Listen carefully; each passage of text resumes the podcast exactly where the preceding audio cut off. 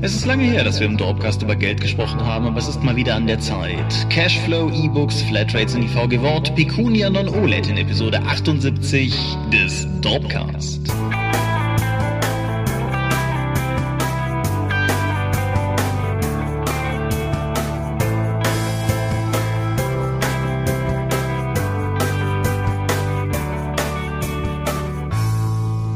Hi und herzlich willkommen zu Episode 78 des Dopecast. Einmal mehr sitzen wir wieder hier und wollen über Rollenspiele reden. Und wenn ich wir sage, dann meine ich zum einen dich. Michael Skorpiomingas, guten Abend. Und zum anderen mich, Thomas Michalski. Hoi. Und worüber reden wir heute? Über Knete, Moneten, Geld. Genau. Wer sich jetzt denkt, hatten die das nicht schon mal? Ja, hatten wir in Folge 1. Ich denke auch nicht, dass die Folge heute so eine Art Remake von damals wird, sondern vermutlich eher so eine Art Update oder Anhang oder etwas in der Art. Oder wie siehst Hast du du das? dir unsere erste Episode denn nochmal angehört? Ja, habe ich. Gut. Du nicht. Nein. Wenn ich heute dran gedacht hätte, hätte ich es während der Arbeit gehört, aber ich habe mir einen Podcast darüber angehört, wie die Minions sich in MK3 verändert haben.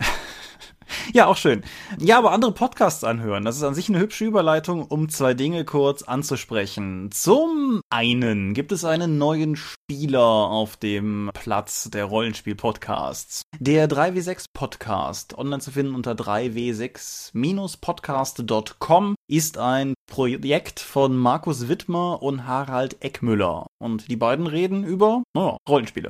Hast du schon reingehört? Nein, noch nicht. Ich äh, habe die erste Folge, das ist zum Zeitpunkt, an dem wir das hier aufzeichnen, auch das einzige, was online ist, äh, habe mir die erste Folge angehört. Sie sind vom Konzept her ein wenig kontradiktorisch zu uns, dahingehend, dass sie versuchen, fokussiert und auf eine halbe Stunde begrenzt über ein Thema zu reden. Madness. ja, völliger Irrsinn. Erstens wollen wir gucken, ob sie das durchhalten. Zweitens, äh, wer, wer immer traurig ist, dass der Dorpcast ihm zu lang und zu unfokussiert ist, da kann man mal rein. Nein, aber es hat, Hm, hat das Konzept erinnert mich aber sehr an den alten Polyeder-Podcast. Woran könnte das liegen? ja gewisse personelle Überschneidungen vielleicht.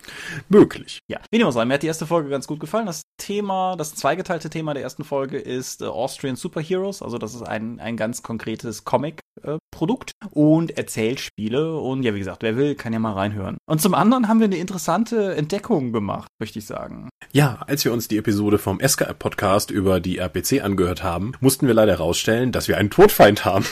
genau. Man konnte ja keine ahnen, dass, dass, die, dass das Team vom SK Podcast unsere Erzfeinde sind. Aber offensichtlich sind sie das. Dann wissen wir das jetzt auch. Ja, sie haben sich an den Dorfstand gestellt und Kekse gegessen, um unser Projekt zu sabotieren. Diese Schurken. Ja, und sie haben ein, ein Foto gefotobombt und so. Jawohl, das kann man sich alles anhören in der mittlerweile, glaube ich, vorletzten Folge des SK Podcasts, auf jeden Fall der RPC-Episode. Genau, der Episode vor dem Interview mit Hartmann von Visa, das auch sehr hörenswert ist. Genau, das, das Hartmann-Interview wird uns vielleicht thematisch heute sogar nochmal kurz streifen. Auf jeden Fall setze ich auch äh, zu denen einen Link hier drunter. Da muss ich nämlich sträflich äh, sagen, ich habe die URL gerade nicht auswendig im Kopf. Hast du sie? skpodcast.de? Ich glaube schon. Ich gucke nach. Ich bestätige. Genau, skpodcast.de, aber ich setze auch einen Link unter die Folge. Auch da, hört mal rein. Ich, wie gesagt, nein, also jetzt mal den Teil mit, dem, mit der Erzfeindschaft beiseite. Ich finde es auch ein interessantes und nettes Projekt und aus unerfindlichen Gründen haben wir an dieser Stelle noch nie auf das äh, ganze Projekt hingewiesen. Das sei hiermit geändert. So, dann habe ich ja noch was stehen, das habe ich im Vorgespräch ganz vergessen, dir gegenüber zu erwähnen. Der Deutsche Rollenspielpreis ist vergeben worden. Richtig, auf dem Nordcon, letztes Wochenende.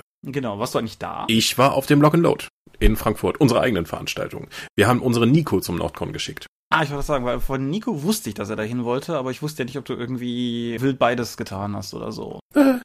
ja, also, der Preis wurde vergeben. Es gibt äh, zwei Kategorien bei diesem Preis. Das ist einmal die Kategorie Grundregelwerke und einmal die Kategorie Zubehör. Der Grundregelwerkepreis ist an die Splittermond Einsteigerbox gegangen und hat sich damit, die hat sich damit gegen Cthulhu 7 und Turbofate durchgesetzt. Und die Kategorie Zubehör ist gegangen an, wie spricht man das Spielchen eigentlich aus? Nipa? Ähm, Ninjago. Nipa? Nee, Ninjago ist von Lego. Nee, nee, Nipajin?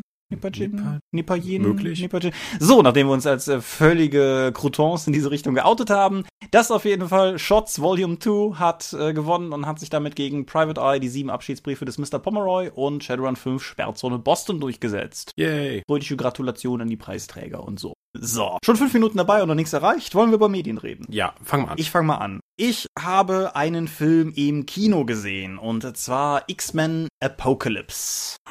Die X-Men-Reihe ist ein eigenartiges Biest in der Welt der vielen, vielen großen Franchises, die wir mittlerweile haben, wie ich finde. Sie geht mit am weitesten zurück. Der erste X-Men war ja noch irgendwie, ich glaube, 99 oder so. Sie besitzt zumindest einige Darsteller, die sich konstant durch die ganze Reihe ziehen. Am auffälligsten sicherlich Hugh Jackman als Wolverine in... Der ewige Wolverine. Ja, ich äh, habe hab heute irgend so eine Fotogalerie online gesehen, irgendwie Superhelden in alten und in neuen Filmen jeweils gegenübergestellt, so Lou Ferringo neben dem CGI-Hulk aus Avengers oder so. Und bei Wolverine war das alles Hugh Jackman.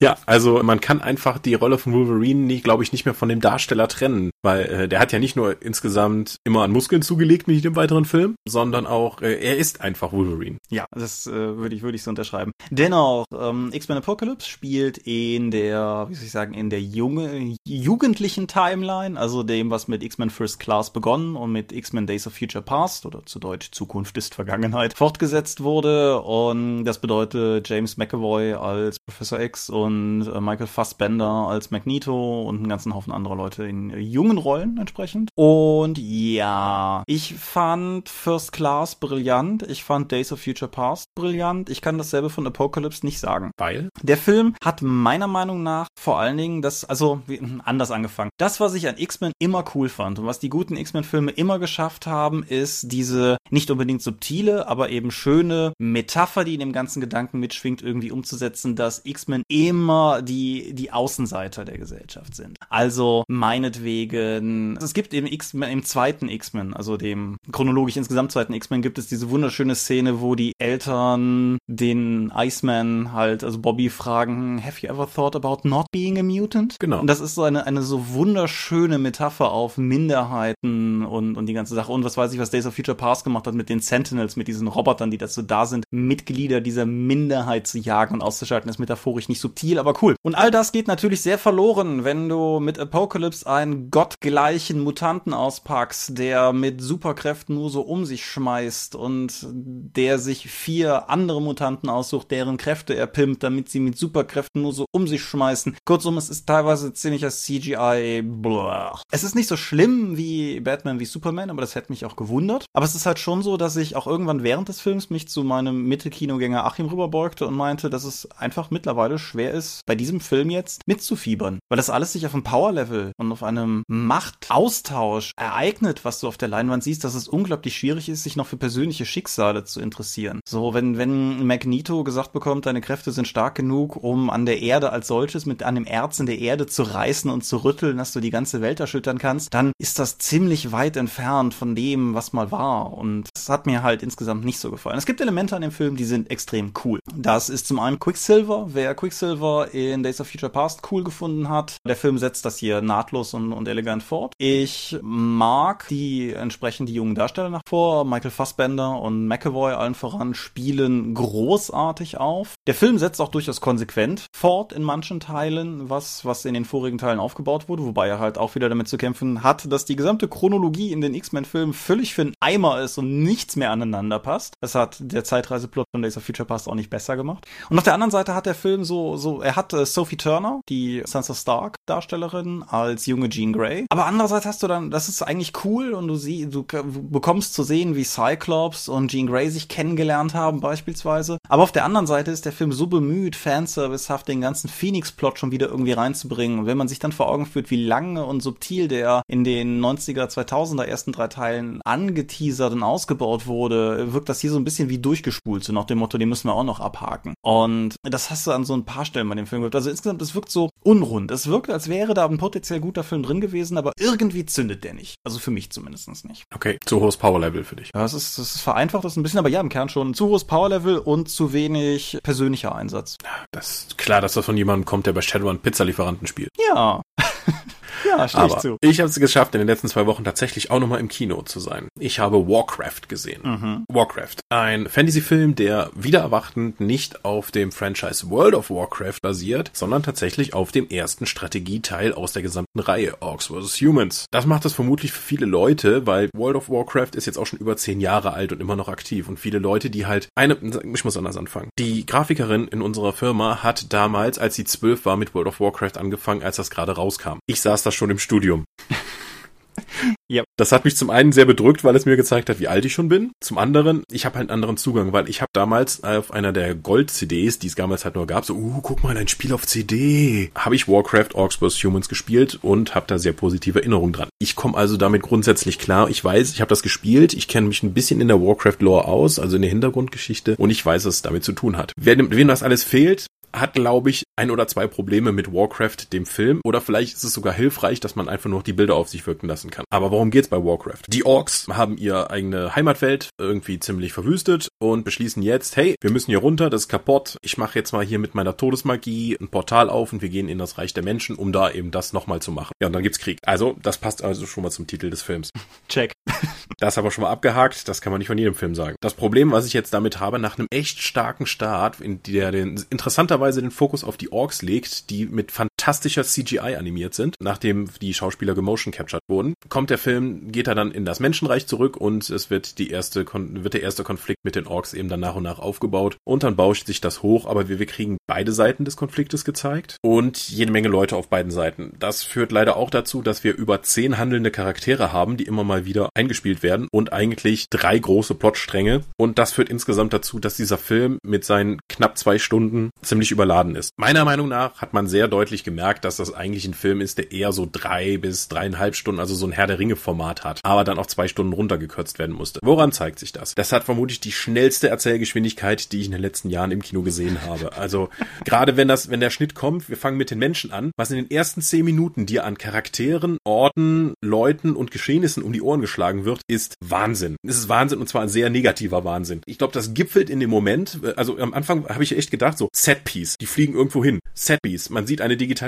Stadt, sie wechseln drei Dialoge, sie wechseln den Ort, man sieht schon wieder eine digitale Statt. So, Moment, ich bin ein bisschen überfordert. Oh, jetzt lass uns alle mal nach Goldhain fliegen. Und in Goldhain findet die grauenhafteste Exposition statt, die ich jemals irgendwo mitbekommen habe. Die Charaktere kommen zusammen, man lernt ein halbes, man lernt drei bis vier neue Charaktere kennen. Jeder sagt eigentlich nichts anderes außer, ich bin der König, du bist die Schwester der Königin. Ich bin deine, ich bin deine Freundin, du bist meine Schwester. So. Und das ist mein Sohn. Okay, ich fliege jetzt wieder weg. Was zur Hölle ist da gerade passiert? Die, also, das ist totaler Kokolores, den die da reden und es dient, hat keinen anderen Zweck. Erstmal als Warcraft-Kenner, warum zum Fick trifft man sich? Der trifft sich der König mit seinen Kommandeuren nicht in seinem Palast, sondern in dem Dorf vor der Hauptstadt, in der Taverne. Ja, Goldhain ist der Treffpunkt für ganz viele Rollenspieler in World of Warcraft, aber was zur Hölle, das ergibt gar keinen Sinn, dass die da sind. Was ein bisschen Problem, also die furchtbaren Dialoge beiseite, ich habe wirklich die Hände über dem Kopf zusammengeschlagen, aber das war nicht das letzte Mal in dem Film, weil das relativ weit anhängt. Dadurch, dass die einfach keine Zeit hatten, sind die Dialoge oftmals zusammengewürfelt und die Motivation vieler von den Charakteren ist einfach völlig schleierhaft. Da passieren einfach Dinge. So, ich verrate jetzt mal, warum, warum das, damit der Film weitergeht. Was?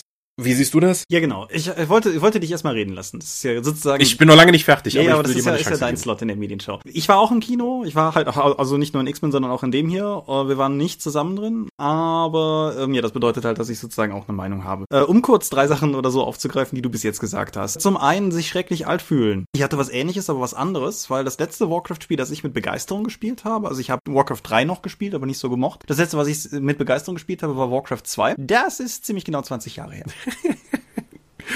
Ja. ja. Daran angeschlossen, Mediv, der weise Magier-Archetyp des Films, wird von jemandem gespielt, der ist drei Jahre älter als ich. Aber das ist ein anderes Thema. Nein, wo ich, wo ich einhaken, wo ich einhaken möchte, ist, was zum einen die Erzählgeschwindigkeit betrifft. Mein Blick darauf ist weniger negativ als deiner. Ohne, dass ich das jetzt irgendwie argumentativ viel stärker festmachen könnte als du in die andere Richtung. Ich fand, das Erzähltempo war irre hoch. Da haben wir uns, als wir aus dem Kino kamen, auch alle ziemlich drüber amüsiert. Mhm. Aber ich fand, du konntest dem Ganzen folgen. Das war war das erste, was mich tatsächlich so ein bisschen beeindruckt hat, weil mit dem Tempo, mit dem der Film das durchprügelt, insbesondere weil mir ein Teil der Locations auch schlicht und ergreifend nichts gesagt hat, weil ich WoW ja nie gespielt habe, dass ich trotzdem in der Lage war, der ganzen Sache zu folgen, ist auf jeden Fall ein Pluspunkt. Expositionsdialoge wiederum, da gebe ich dir völlig recht, waren gerade am Anfang, ich finde zum Ende wird es besser, aber gerade am Anfang, den schlimmsten fand ich eigentlich der Dialog, der in seiner Abwesenheit eben jeden Mediv einführt, der irgendwie so sinngemäß aus dem Gedächtnis zitiert funktionierte wie, wir müssen den Wächter holen. Du meinst Mediv? Ja, ich meine Mediv. Es gibt genau einen Wächter.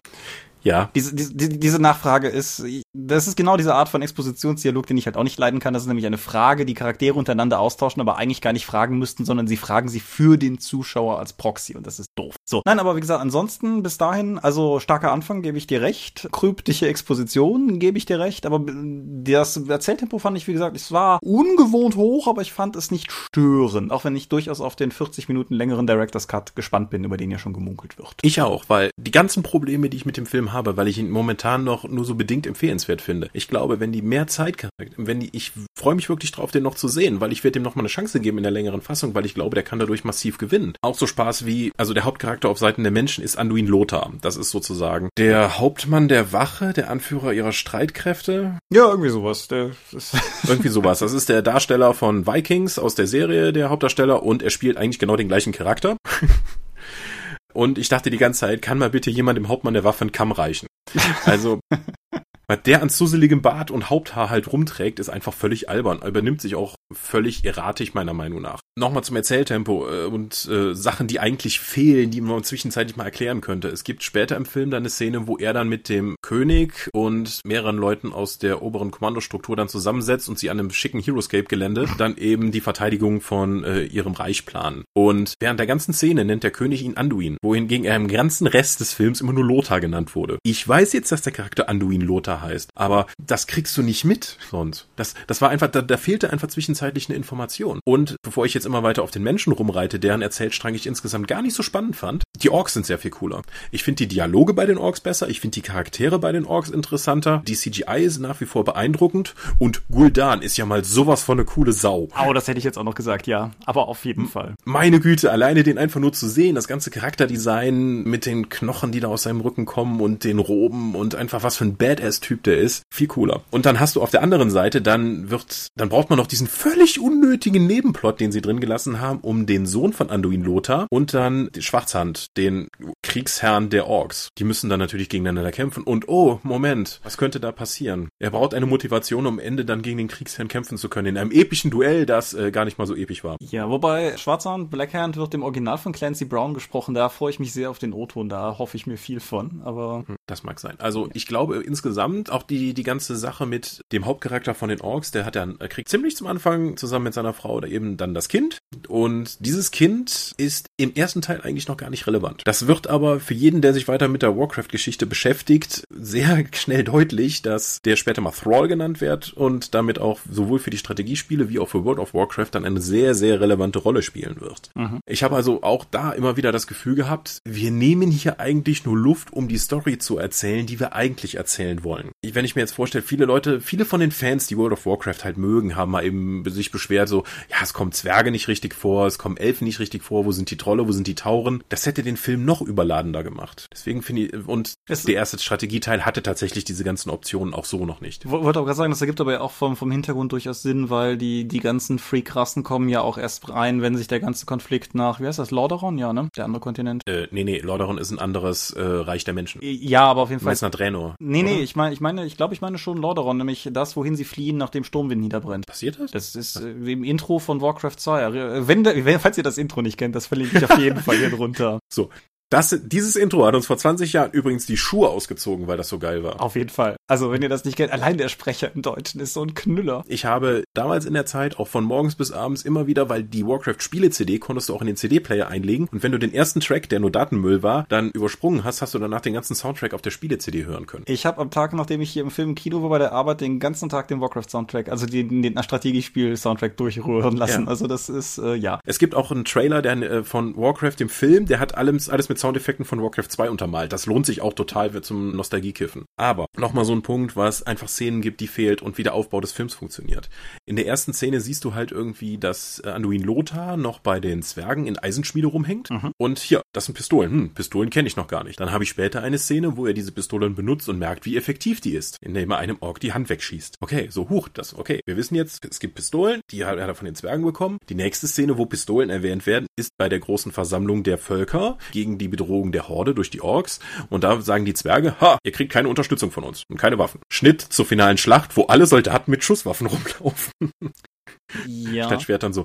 So, mir fehlen da ein paar Szenen, wo, egal. So, um gegenläufig Positives zu nennen. Das gute CGI hast du schon genannt. Also weitestgehend, gerade wenn es irgendwie die Orks alleine unterwegs sind, finde ich sehr gut. Sobald in vielen Szenen, in denen Menschen vor Greenscreen agieren, wirkt es doch bisweilen ein bisschen künstlich. Wobei das lustig ist, weil der Film gar nicht so viel Greenscreen hat. Mhm. Also ich habe mich durch Produktionsmaterial, sofern YouTube das hergibt, ich hoffe, dass die Blu-ray ein gutes Making-of kriegt. Die haben eine Menge von dem Zeug relativ weitläufig gebaut. Also selbst diesen, diesen sehr künstlich wirkenden Wald, den, den haben die halt gebaut. Also das, das Mhm. finde ich schon ganz beeindruckend. Oh, insgesamt künstlich wirken. Ich finde eigentlich dafür, dass das ganze Warcraft-Setting eigentlich sehr überzeichnet und artifiziell gemacht ist und comichaft, finde ich, ist ein sehr stimmiger Gesamtlook rausgekommen am Ende. Das ist das, worauf ich tatsächlich gerade hinaus wollte. Ah. Vor allem, was mich beeindruckt hat, ist, als ich erste Fotos gesehen habe von den Menschen in ihren Warcraft-typischen Rüstungen, habe ich mir gedacht, das kann doch nicht funktionieren, weil weil das ist ja vom Design her so over the top das. Aber ich finde, es wirkt alles stimmig in dem Film. Also Mhm. das, das hat mir auf jeden Fall extrem gut gefallen. Was mir extrem gut gefallen hat, ist die Darstellung von Magie. Ich will seit Jahren noch mal einen guten High-Fantasy-Film haben und ich finde, da hat der hier auf jeden Fall erheblich gepunktet. Ja, Spruchrunen, die äh, erscheinen, sobald man anfängt zu zaubern, sind sowieso immer awesome. Deswegen, das mag ich ja auch bei den Iron Kingdoms sehr gern. Ja, und äh, das wird auch gar nicht in irgendeiner Form in Xoro 2 geklaut sein. Nein, äh, nein, aber auf jeden Fall, das hat mir extrem gut gefallen. Ich fand auch alleine die Tatsache, dass sie teilweise ziemlich äh, High-Fantasy-Magie benutzen. Also allein die Tatsache, wie viel in diesem Film teleportiert wird. Ich meine, das ist natürlich auch Öl auf das Feuer des ähm, schnellen Films, weil wenn man nicht mal mehr Reisezeit verbraucht, dann kann man natürlich noch flotter durch die Handlung rushen. Im Zweifelsfall gibt es auch noch einen Greifen, der völlig entgegen jeglicher Logik einfach aus dem Arsch gezogen werden kann, um dann Leute von A nach B zu bringen. Ja, und äh, es entspricht doch aber mehr oder weniger dem MMO, oder?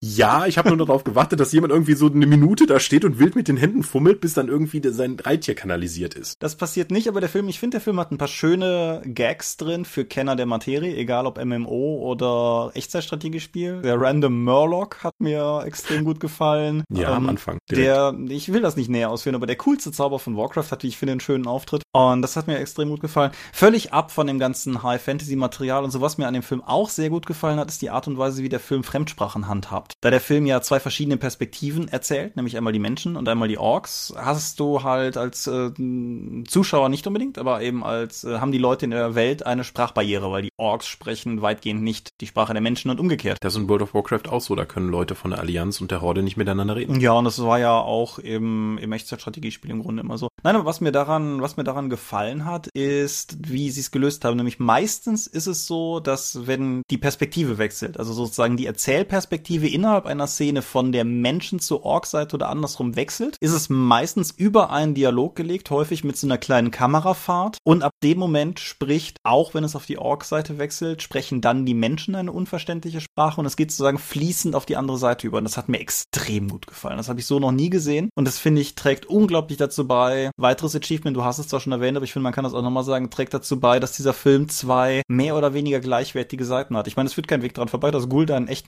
fieser Möb ist.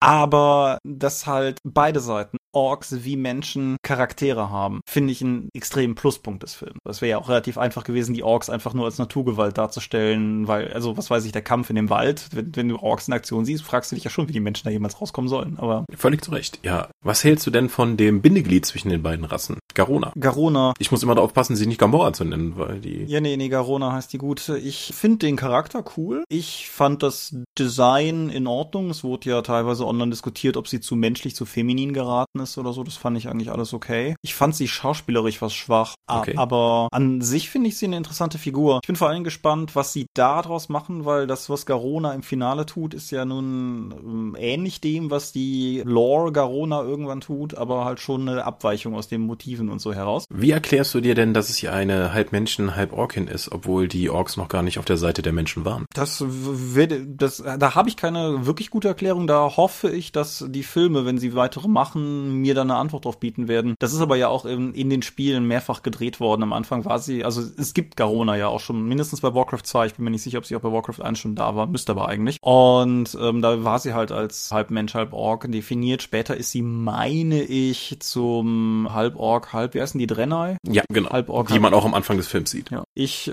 es gibt ja nun äh, jemanden, der auf jeden Fall auch schon mit der anderen Seite von Menschenseite aus Kontakt hatte. Vielleicht hängt der da irgendwie mit drin. Ich weiß es nicht. Aber das, ist- ich finde, das ist okay. Der Film, der ja nun doch, ich meine, der Film heißt Warcraft The Beginning. Ich finde, der hat ein gewisses Recht darauf, auch Fragen erstmal im Raum stehen zu lassen, die beantwortet werden können im weiteren Verlauf der Reihe. Wird beantwortet werden müssen, sonst wäre ich enttäuscht. Aber das kann ja durchaus sein. Dass du enttäuscht wirst.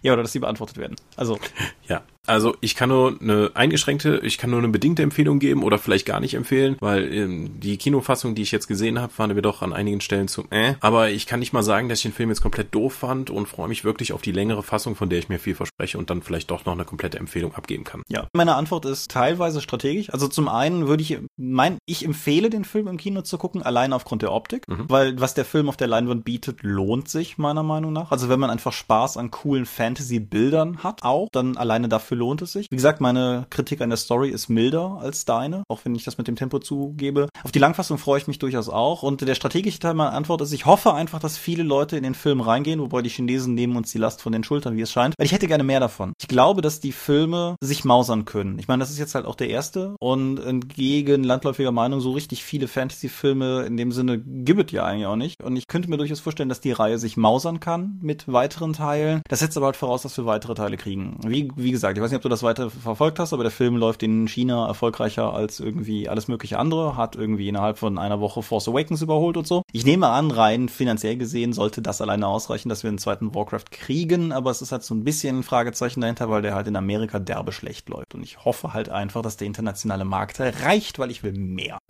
So, das war jetzt mein Teil. Das war unser Teil. Ach, wir sind aber schon lange genug dran, ne? So, dann mache ich es ganz kurz. Ich war ja, wie mein letzten Dorpcast gehört hat, eher krank. Hab zwar mein Tagewerk sonst irgendwie durchgezogen, aber hatte am Wochenende keine Lust, irgendwas zu unternehmen. Und habe mich stattdessen auf die Couch gehauen und habe ein Point-and-Click-Adventure durchgespielt. Nämlich Daedalus A New Beginning. Wenn von Daedalic Point-and-Click-Adventures geredet wird, habe ich immer das Gefühl, dass A New Beginning so ein bisschen ins Hintertreffen gerät. Im Vergleich zu Edna bricht aus und Harveys neue Augen, im Vergleich zu Satinas Ketten und Memoria und definitiv im Vergleich zu Deponia, diesem Point-and-Click-Adventure Juggernaut oder so. New Beginning sticht auch ein bisschen heraus, weil es das ernsteste aus der Reihe ist. Der Hintergrund ist mehr oder weniger ökologisch. Die eine Hauptfigur, die man spielt, ist ein desillusionierter Algenforscher, der sich auf seinen alten Teil zurückgezogen hat oder zurückziehen musste, aus Burnout-artigen Gründen. Der versucht hat, die Energiereserven dieser Welt zu revolutionieren mit einer energieerzeugenden Alge, aber wie gesagt, ausgebrannt und sich zurückgezogen. Und die andere Hauptfigur des Spiels kommt aus der Zukunft, aus einer Zukunft, an der der Klimawandel die Erde lang gemacht hat und die werden mehr oder weniger zurückgeschickt, bevor die nächste Sonneneruption die atmosphärisch stark geschwächte Erde endgültig entvölkert. Und sie wird halt zu ihm geschickt, weil sie die Alge brauchen und sie verhindern wollen. Sie haben ein konkretes Ereignis in naher Zukunft, das als Katalysator den ganzen Klimawandel massiv beschleunigen wird. Und er hat halt zum einen diese Vision zu haben, die Welt mit der Alge irgendwie zu retten und zum anderen äh, gilt es halt, dieses Ereignis zu verhindern. So, das ist mehr oder weniger der Plot. Es sticht insofern aus vielen, vielen Point-and-Click-Adventures heraus, weil das Subgenre der ernsten Point-and-Click-Adventures insgesamt relativ rar besiedelt ist. Wenn man so an die großen Reihen denkt, dann hast du halt so Sachen wie Monkey Island, hast du Sachen wie Day of the Tentacle, Sam Max. Die sind aber alle eher so schmunzelig. Dinge mit einem realweltlichen, jetzt nicht unbedingt nicht fantastischen, weil das ist es natürlich, aber einem, einem in der reellen Welt angesiedelten Plot,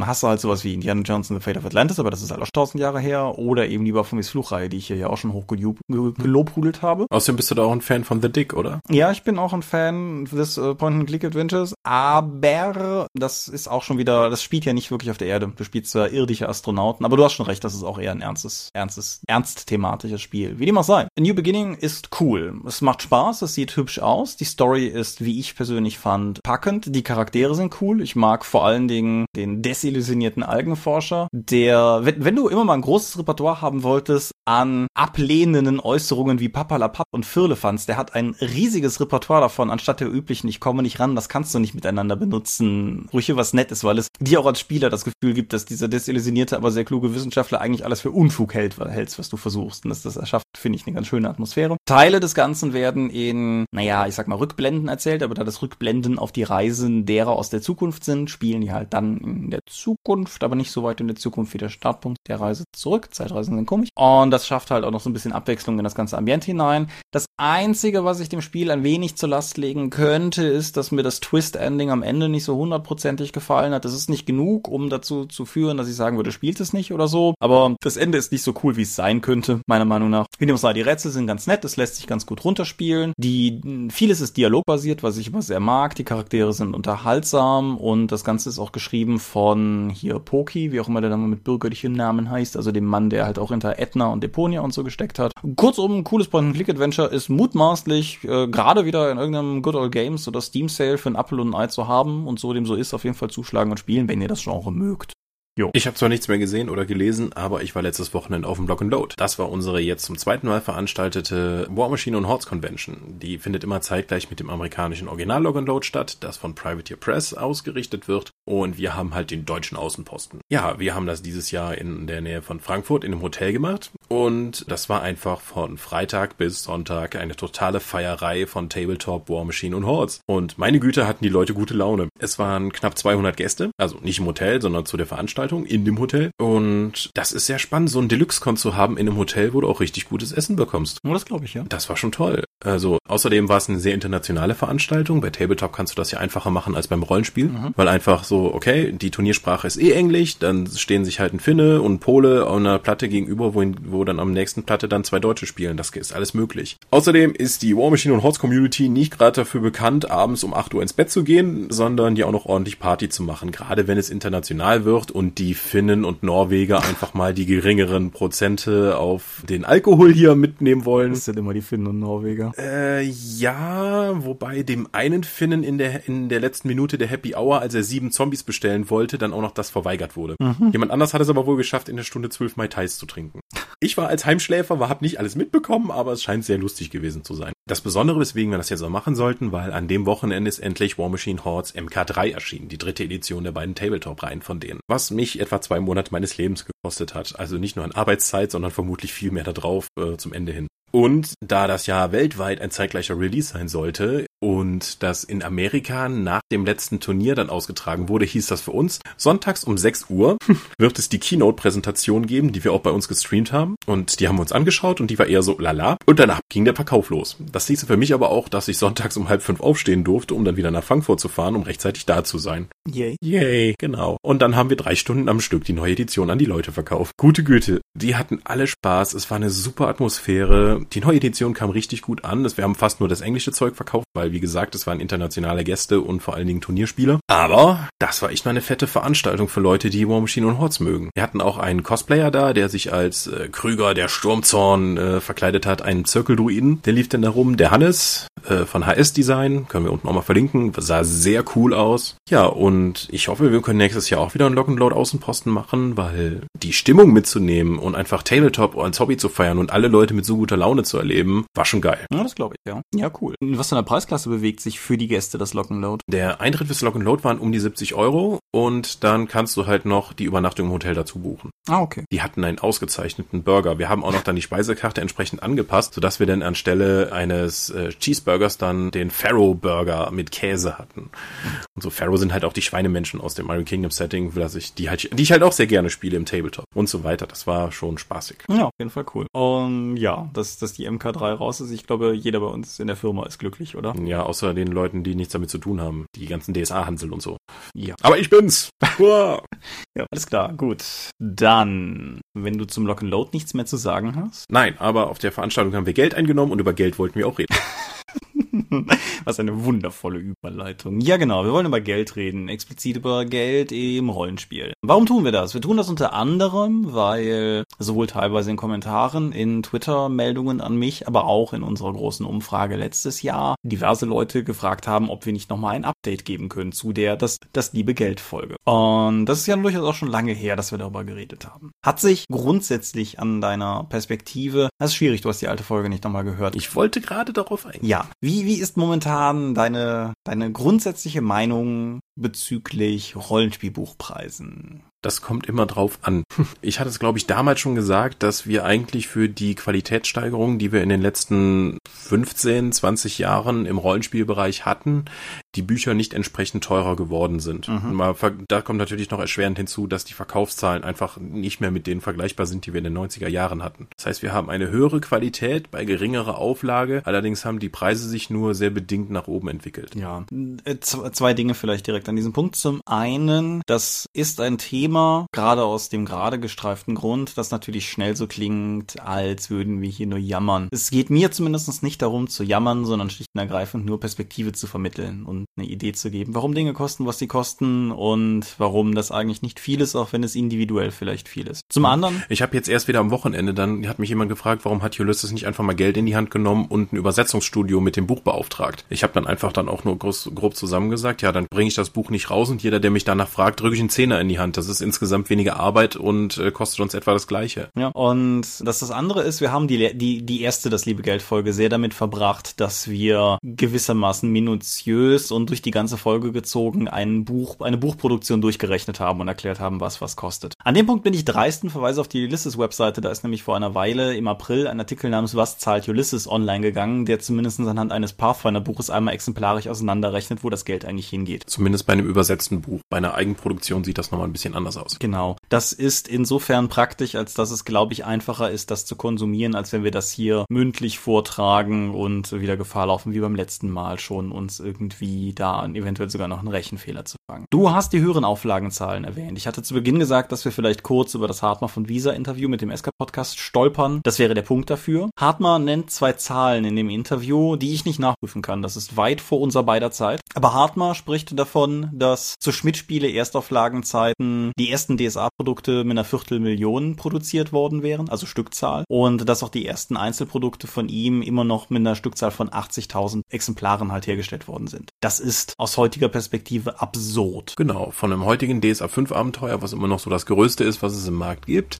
produzierst du halt 2000. Ja, das ist schon viel, also aus, aus meiner Perspektive. Für ein Abenteuer, ja, ja. ja aber das ist äh, verglichen halt an den alten Zahlen natürlich nichts. Das ist auch gemessen an dem, was ein Publikumsverlag wie Heine oder so oder, oder allgemein alles in, in der Größenordnung halt an, sagen wir mal, einem Roman produziert. Und das führt natürlich auch dazu, dass, dass du da immenseste Diskrepanzen hast. Also wenn du jetzt irgendwie einen Bestseller-Roman hast und der wird mit 300 oder 400.000 Exemplaren gedruckt, dann kannst du natürlich ganz anders arbeiten. Das ist ja gar nicht so die Sache. Dennoch, hast du schon gesagt, sind Buchprodukte höherwertiger geworden im Rollenspielbereich über die letzten Jahre. Wir haben letztes Mal lang und breit über den Farbdruck gesprochen und über die Revolution in der Optik, die die in die drei mit ausgelöst aufgelöst hat. Das müssen wir, glaube ich, nicht nochmal rekapitulieren. Was wir letztes Mal nur bedingt, wenn überhaupt gestreift haben, ist etwas, was ich jetzt hier mal Sonderausstattung oder aber Gimmicks nennen möchte. Wie ist denn das beispielsweise, wenn dem Abenteuer hinten eingelegt eine Karte beiliegt? Das kommt darauf an, wie du es einlegst. Es gibt ja verschiedene Sachen bei den Pathfinder neuen Modulen mit 64 Seiten, also den Abenteuern, hatten wir am Anfang so, dass hinten so eine, äh, eine A, lass mich überlegen, A4, A3, A2 Karte, glaube ich, eingefaltet mit drin liegt. Diese eingefaltete A4-Karte macht etwa 25 Prozent Gesamt, der Gesamtdruckkosten des Bandes aus. Am Anfang haben wir die noch tatsächlich hinten mit in den Einband eingeklebt und dann so mit so einem perforierten Linie versehen, dass man die rausreißen kann. Inzwischen haben wir einen Klebepunkt, der hinten mit reinkommt. Das ist dann einfach rückstandsloser und einfacher abzulösen. Also, wie gesagt, wenn die Karte nicht drin wäre, wären einfach meine Produktionskosten um Viertel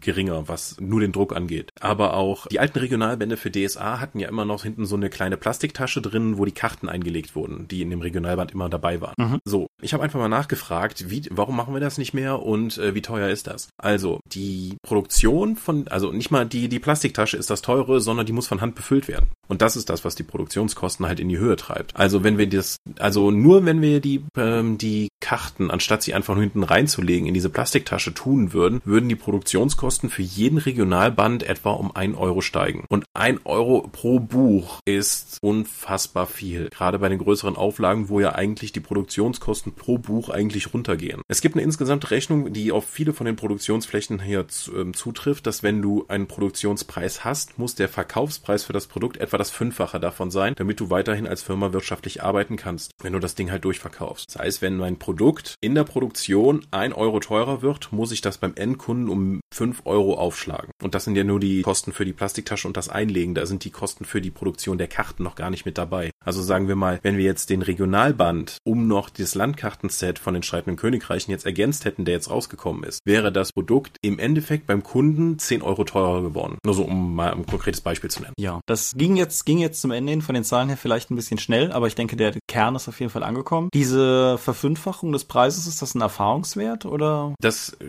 habe ich schon bei mehreren Produktionsstätten eben mitbekommen und ich habe letztes Mal noch einen sehr ausführlichen Artikel gelesen über Kickstarter-Produktionen, warum die Leute sagen, du musst mit fünffachem rechnen von dem, was dein Produktionspreis ist und das muss dein Verkaufspreis sein. Wenn du einen Verkaufspreis hast, den du nehmen möchtest, musst du darum schauen, dass deine Produktionskosten entsprechend gering sind. Ansonsten hast du nämlich ein Problem. Du, du das dauert entweder zu lange, wenn das Produkt sich nicht schnell genug dreht, dass das Geld wieder reinkommt, um erstmal die eigenen Produktionskosten wieder zu bezahlen und damit du davon leben kannst, damit du dann aber auch genug Geld generierst, um eben eben eine neue Auflage zu produzieren zu können oder ein neues Produkt herstellen zu können, weil sonst ist nämlich deine komplette Firma und deine komplette Möglichkeit weiter zu produzieren erstmal platt. Wenn du eine gesunde Firma machen willst, musst du versuchen, 1 zu 5 hinzubekommen. Ich muss sagen, das klappt bei den wenigsten Rollenspielprodukten. Wir haben Rollenspielprodukte, die haben eine Kalkulation von 1 zu 2. Mhm. Das ist scheiße. Also viele von den Battletech-Produkten zum Beispiel, die sind einfach viel zu niedrig bepreist von den dicken Regelbänden, deswegen machen wir die auch nicht mehr. Das Tactical Operations zum Beispiel, ähm, ja, ich weiß, das ist eine Nemesis für uns, aber die Produktionskosten vom wir haben eigentlich gesagt, wir, wir, ich möchte keine 500 davon produzieren, weil die kriegen wir im Markt nicht mehr verkauft. Es wäre sinnvoller, 300 zu produzieren. Bei einer Auflage von 300 waren aber die, die, die Druckkosten pro Stück so hoch, dass ich bei der 300er Auflage 370 Exemplare verkaufen müsste, um alle Kosten, die ich bis jetzt hatte, wieder reinzukriegen. Wir merken, das geht überhaupt nicht. Deswegen haben wir 500 davon produziert. Mhm. Weil ansonsten weiß ich direkt, okay, ich habe das Buch jetzt fertig produziert, ich müsste es jetzt zum Drucker geben. Aber wenn ich das Ding drucken lasse, mache ich auf jeden Fall mit jedem Buch Verlust. Es gibt Rollenspiel, Produzenten, die sagen dann, okay, ich mache mit jedem Produkt Verlust, aber dann muss ich eben mehr verkaufen, damit das wieder reinkommt. So, nee, das klappt nicht. Nee, das ist richtig. Um vielleicht mal, damit das hier nicht zu Ulysses-seitig wird, einfach mal aus der, aus dem eigenen Nähkästchen zu plaudern, nämlich dem Nähkästchen Dorp. Ich bin auch auf der RPC zwei, dreimal gefragt worden, wobei ich sagen muss, dass, also die 1 6 Freunde in unserer 100 irgendwas und 20 Seiten Softcover-Ausgabe für 15 Euro wurde im Jahr, als wir das äh, veröffentlicht haben, also letztes Jahr, teilweise noch von Leuten am Stand mit so einem, äh, mit so einer hochgezogenen Augenbraue wahrgenommen. So, warum kosten das kleine Buch 15 Euro? Und das hat sich dieses Jahr überhaupt nicht wiederholt. Ich weiß nicht genau, woran es liegt, ob sich da die Preisakzeptanz so verschoben hat innerhalb von einem Jahr oder ob einfach alle Leute, die nölen wollten, letztes Jahr schon da waren. Wie dem auch sei. Von den 15 Euro, die das Buch ungefähr, also die das Buch kostet, kommen ungefähr 5 Euro bei uns an. Das ist erheblich weniger als bei einem klassischen Offset-Druck, aber das hängt mit der On-Demand-Produktion zusammen. Wir könnten riesig große Stückzahlen produzieren lassen. Dann würde unser Preis auch deutlich geringer werden in der Produktion. Wir würden pro Buch mehr verdienen. Aber wir sind nicht in der Lage, diese Vorinvestition zu tätigen, weil die Dorp hat quasi kein Geld. Jetzt verdienen wir an jedem Buch 5 Euro mit, aber das ist halt auch nicht, nicht nichts von dem Geld, was die Dorp in irgendeiner Form damit verdient, in Anführungsstrichen, ist jemals in deiner oder meiner Tasche gelandet, sondern wir nutzen das Geld halt genauso in Anführungsstrichen wie die Großen halt dazu, um neue Investitionen zu tätigen. Wir haben. Wobei das ja auch in gewisser Weise eine Milchmädchenrechnung ist, weil wir unsere eigene Arbeitszeit nicht mit reinrechnen. Es sind halt tatsächlich die rein externen Produktionskosten. Ja, da wollte da wollte ich hin. Aber wie gesagt, wir haben jetzt zum Beispiel Geld investiert für die Cover der kommenden Abenteuerbände. Also Geistergauner und Halunken geht ja diesen Monat noch in Druck und der kommende Band allzeit bereit. Das Cover ist auch schon in Arbeit, da ist halt Geld für zurückgelegt. Genauso wie wir halt die ganzen Illustrationen für Mystics of Mana gekauft haben. Das muss ja auch irgendwo herkommen. Genau, und dann kommt der Punkt, den du gerade schon genannt hast. Dann kommt der Punkt, an dem unsere Rechnung, ja, ich würde es nicht mal eine Milchmädchenrechnung nennen, aber an dem unsere Rechnung Rechnung halt einen ganz klaren Knick macht, ab von wirtschaftlichen Rollenspielverlagen, weil wir halt unsere eigene Arbeitsleistung umsonst beisteuern. Das umfasst ja nicht nur die Textarbeit und nicht nur das Artwork, das Markus für uns anfertigt, sondern das umfasst ja auch die ganze Arbeit hinter den Kulissen. Ne? Alleine das in den Druck bringen, die, die Pflege, die Verwaltung von Kram und so weiter und so fort. Layout? Layout, klar. Wie gesagt, alles, was wir an Leistung bringen, aber eben auch alles, was wir nicht konkret am Buch machen, sondern einfach machen, damit Leute das Buch kaufen können, zum Beispiel. Das ist ja auch alles drin. Und deshalb können wir den Preis bringen, den wir haben. Wir planen insofern auf Zukunft, als dass wir Rücklagen schaffen, aber es ist nicht im rein kommerziellen Sinne wirtschaftlich, was die dort tut. Nein, überhaupt nicht. Wir können aber zumindest sagen, dass wir ja auch eigentlich, dass wir eigentlich viel mehr in Marketing und Werbung etablieren mit der Dorp als Marke, zum Beispiel mit diesem Podcast, indem wir einfach diesen Unfug hier machen, der uns ja Spaß macht, aber dann auch über Jahre eine gewisse Fanbasis aufbauen, die sich dann auch für diese Produkte interessiert, die wir dann raushauen. Damit erreichen wir viel mehr Leute, als wenn wir einfach nur dieses Produkt jetzt produziert hätten. Dann wäre das vermutlich schon lange eingeschlafen. Ja klar, das ist, das ist natürlich auch richtig. Wir dürfen auch nicht vergessen, dass wir uns ja den kompletten Vertrieb sparen. Ja. Das heißt, das Ding ist einfach bestellbar und dann können wir sagen den Leuten, ja, dann bestellt halt über Amazon, ist mir völlig egal, ich habe damit nichts zu tun. Wir haben kein Lager, das wir vorrätig halten müssen. Wir beliefern in Anführungsstrichen einen einzigen Händler, nämlich den Sphärenmeister mhm. und äh, das halt auch einfach nur aufgrund von kurzem Dienstweg, weil wir kennen Roland halt. Genau, ja, kauft für Indie-Spiele beim Sphärenmeister. Genau. Ja, genau, deswegen können wir in dieser Hinsicht anders kalkulieren, weil wir auch keine Gewinnabsicht damit fahren. Das ist allerdings natürlich schwieriger, wenn du sagst, ich möchte aber sowas wie Pathfinder, DSA oder sowas kann man halt nicht in der Freizeit einfach runterhauen. Nee, das ist richtig. Da müssen halt Leute als Vollzeitjob dahinterher stehen und dann noch ein paar extra Stunden draufwerfen, weil sie es so gern haben. Ja. Es gibt aber noch einen anderen Aspekt, auf den ich gerade hin wollte, auf den ich dich kurz schubsen wollte. Und zwar, ich hatte das gerade nicht ganz ohne Grund gesagt mit der Akzeptanz der 15 Euro für das Softcover-Buch. Denkst du, es gibt die Möglichkeit, oder kann es vorkommen, dass man Bücher zu billig anbietet? Nicht nur aus eigenem wirtschaftlichen Interesse, sondern auch in der Außenwirkung. Aus Endkundensicht glaube ich nicht, dass man irgendwas so billig anbieten kann. Also es gibt immer wieder Leute geben, die sagen, hm, dafür hätte ich auch mehr bezahlt. Und es ist aus Produzentensicht auch nicht sinnvoll, ein Buch, für das jemand bereit wäre, 40 Euro zu zahlen, dann für 20 Euro zu verkaufen, weil du verkaufst dich einfach selbst unter Wert. Ja, eine, eine Erfahrung, die ich persönlich gemacht habe mit, mit meinen eigenverlegten Büchern und so, ist, dass meiner Meinung nach es tatsächlich einen Punkt gibt, unter den man nicht gehen sollte, zumindest wenn man nicht einen gewissen Vorruf mitbringt, weil es dann billig wirkt. Da habe ich leider keine verwertbaren Zahlen zu gefunden. Ich habe einige Interviews und Artikel gefunden, die das bestätigen, aber eben keine verwertbaren Zahlen. Aber sagen wir mal, der generische Taschenbuchpreis, das ist jetzt heutzutage nicht mal mehr aktuell, aber angenommen, der generische Taschenbuchpreis wäre 10 Euro. Wenn jetzt plötzlich jemand daherkommt und seine Taschenbücher alle für 6 Euro anbietet, kann das halt zwei mögliche Reaktionen hervorrufen. Entweder die Leute sagen, uh, das ist aber billig, das kaufe ich. Oder die Leute beginnen sich zu fragen, warum das so billig ist. Genau, warum kann der es für 6 Euro anbieten, wenn, warum verkauft ihr das für 10? Es geht ja offensichtlich. Nee, mein, mein Gedanke war noch ein anderer, nämlich, warum bietet der das für 6 Euro an? Das kann doch eigentlich nichts sein, wenn die anderen alle 10 kosten. So. Ich glaube nicht. Es gibt immer einen gewissen Teil des Marktes, der sagt, billiger ist besser, weil wir haben das ja auch immer noch, wir sagen, ja, warum sind eure Rollenspielbücher so teuer? Warum gebt ihr die nicht einfach so raus? Weil es sind so viele Schüler und Studenten dabei. Ist ja klar, dass das Rollenspiel stirbt, wenn das Grundbuch 50 Euro kostet. Da denke ich mir immer so, ja, das ist ein total tolles Argument. Die meisten Schüler, die ich kenne, haben 400 Euro Handys. Ja, die, be hm. die beiden Kinobesuche in derselben Woche, die ich jetzt heute in der Medienschau erwähnt habe, haben mich zusammen irgendwas über 20 Euro gekostet. Das ist schon fast ein halbes Grundregelwerk. Das ist ja schick. Also ich habe die Warcraft-Tickets für mich und meine Begleiterin bezahlt. Also das waren über 20 Euro. Mit Popcorn und Getränken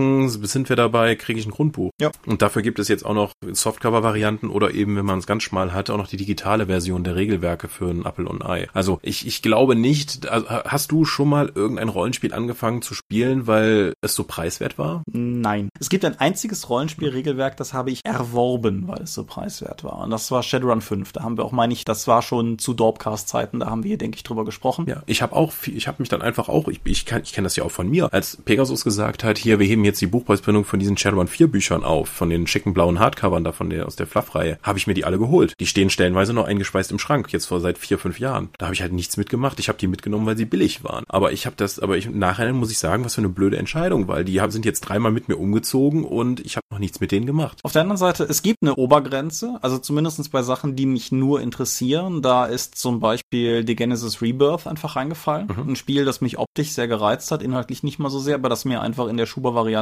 mit seinem durchaus nicht unfairen Preis einfach für mich zu teuer war. Aber auf der, aber im, sagen wir mal, bemessbaren Rahmen oder auch bei Sachen, die ich halt einfach inhaltlich auch haben möchte, wie die Mage 20, hat mich umgekehrten Preis eigentlich auch nie davon abgehalten, ein Rollenspiel zu erwerben, das ich gerne hätte. Es hat höchstens dazu geführt, dass es mal vielleicht einen Monat gedauert hat, bis ich das, das Geld verfügbar hatte, um es zu erwerben. Aber ich habe halt, glaube ich, noch nie gesagt, dieses Spiel spiele ich nicht, das Grundbuch ist mir zu teuer. Mhm.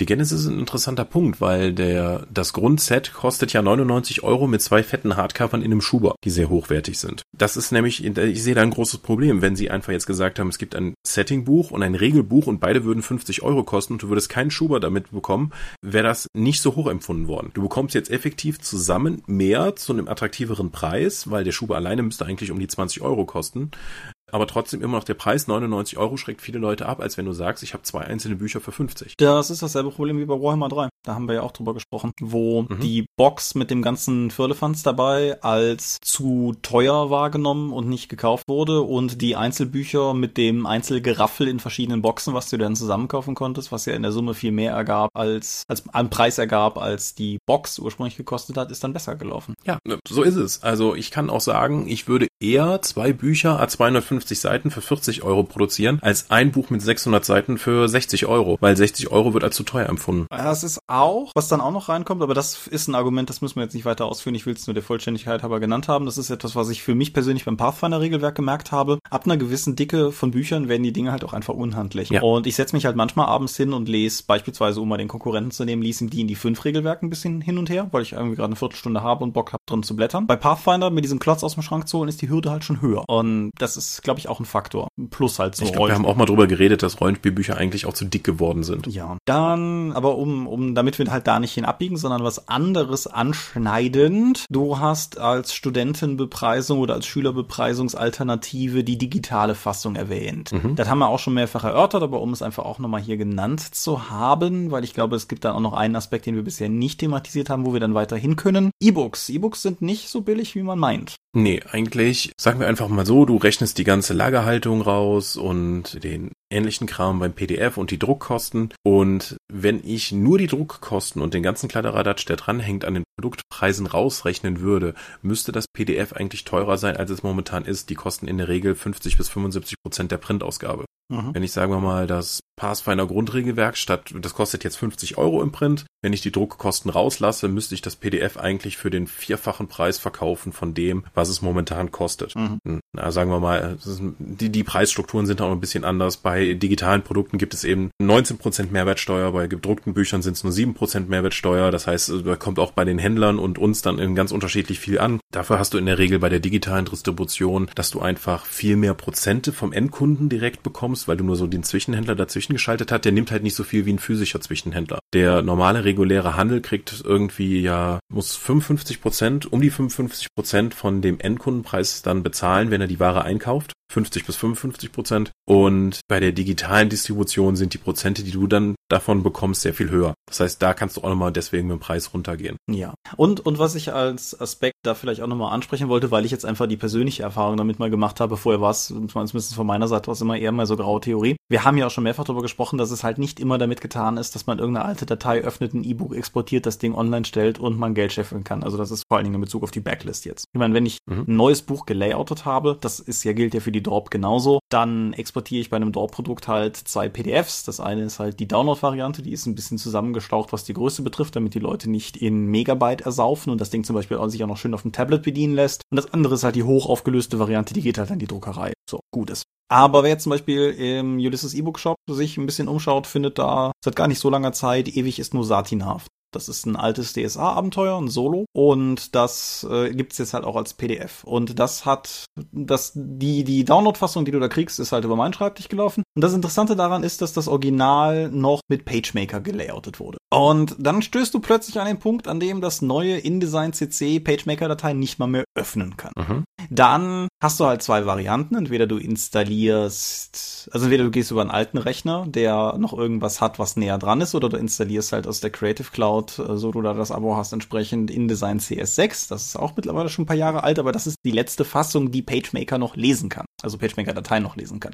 Dann lädst du die rein und dann stellst du fest, dass das mit dem Layout auch nicht so hundertprozentig sauber rausgekommen ist. Das heißt, du musst das ganze Buch auch nochmal durchschauen und gucken, dass alles wieder so ist wie in der meinetwegen PDF-Fassung oder der Druckausgabe, die du halt vorliegen hast. Und wenn du das dann gemacht hast, dann kannst du daraus entsprechende Datei exportieren und dann hast du halt eine verkaufsfähige PDF. Und PDF ist immer noch deutlich freundlicher zu exportieren als EPUB, weil EPUB ist ein äh, nicht enden wollendes äh, Feld von Tücken was, was das ist korrekt. saubere Daten. Weil äh, EPUB halt kein fixes Format ist und deswegen auf jedem Endgerät mit jeder Software anders aussieht. Ja, und es gibt äh, online durchaus so ein paar Webseiten, die du benutzen kannst. Da kannst du halt eine EPUB draufwerfen, dann sagt dir die, ob das eine sauber kodierte EPUB ist. Das heißt aber noch lange nicht, dass das am Ende wirklich eine sauber kodierte EPUB ist. Also das ist halt auch einfach, der, der Zeitaufwand ist halt einfach zu beachten. Also erstmal, um überhaupt so etwas produzieren zu können, brauchst du ein gewisses Know-how und auch Zeit. Und die digitalen Verkäufe im deutschen Markt sind halt eher so, hm, und jetzt hast du schon ein Beispiel genommen, was zumindest in einer Dateiformat vorliegt. Viele von den alten DSA-Produkten zum Beispiel sind halt noch in der Zeit entstanden, als man mit Schere und Klebestift an einem, an einem Lichttisch äh, die zusammengeschnibbelt hat. Das heißt, es gibt gar keine digitalen Dateien davon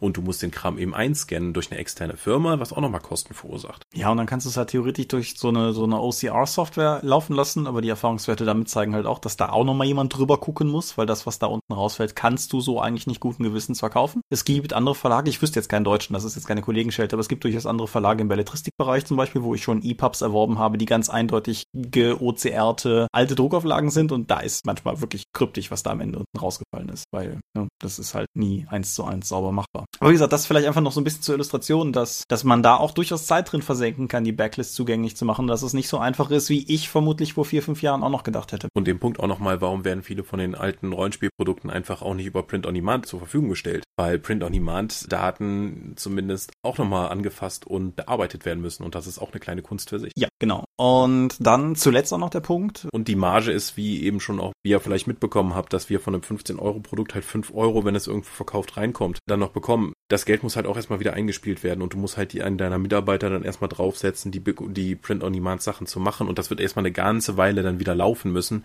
bevor genug Geld dann eingespielt ist, um überhaupt den Arbeitsaufwand in, vorab dann wieder reinzukriegen. Das ist also keine, äh, ich lade irgendwo eine Datei hoch, die ich sowieso schon habe und dann kommt plötzlich Geld rein. Ja, und das, das betrifft ja zum Beispiel auch nicht nur uns, wenn du zum Beispiel guckst, Onyx Path, äh, Querstrich White Wolf, haben ja auch bei weitem nicht die ganze Backlist auf einen Schlag zugänglich machen können und ich bin mir auch relativ sicher, dass du bis heute nicht alles Print on Demand bestellen kannst, was man vielleicht bestellen können wollte. Es gibt auch noch einen E-Book-Aspekt, den ich gerne ansprechen wollte, nämlich Flatrates. Mhm. Da hast du auch eine Meinung zu. Ja, inzwischen hat es sich ja im, zumindest im Romanbereich bei den E-Books auch ein bisschen breit gemacht, dass es auch Flatrate-Angebote gibt. Dann kannst du eben 10 Euro im Monat bezahlen, dann kannst du beliebig viele E-Books dann aus dem Katalog dann eben lesen. Meiner Erfahrung nach ist das total toll für den Endkunden, allerdings für den Produzenten ein bisschen schwieriger, weil wenn jemand über so ein Abo-Angebot halt eins unserer Romane gelesen hat, kann ich davon etwa sagen, dass wir etwa ein Fünftel von dem bekommen, was, äh, was wir bekommen würden, wenn der regulär gekauft worden wäre. Also als E-Book.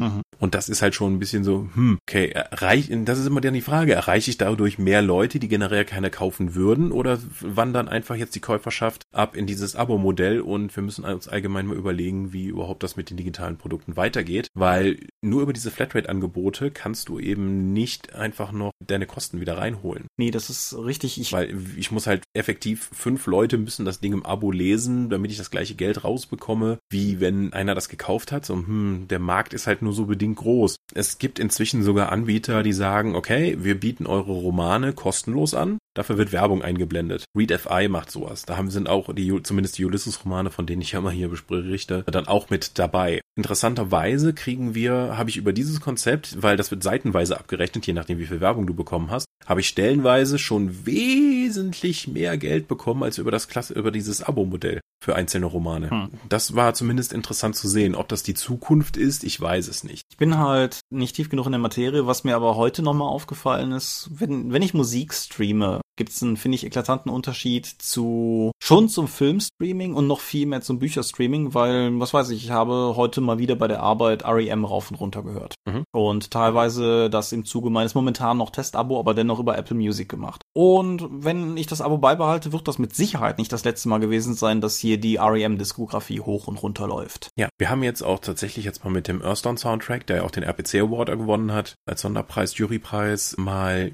den auch über solche Flatrate-Angebote Angebote eingestellt und es ist ganz interessant, was da an Geld dabei rumkommt. Äh, was schätzt du denn, wenn ein Lied einmal gestreamt wird, wie viel Geld kommt dann bei dem an, der es eingestellt hat? Also nicht mal beim Künstler, sondern bei dem, der das hochgeladen hat. Ah, das ist, eigentlich müsste ich das jetzt so aus der Pistole geschossen sagen können, weil du es mir schon mal gesagt hast, war es unter einem Cent? So ziemlich. Also nach dem, was ich bis jetzt gesehen habe, reden wir hier von einem Zwanzigstel Cent. Also 0,0005 Euro, Ha. wenn ich jetzt irgendwie das nicht durchbekommen habe.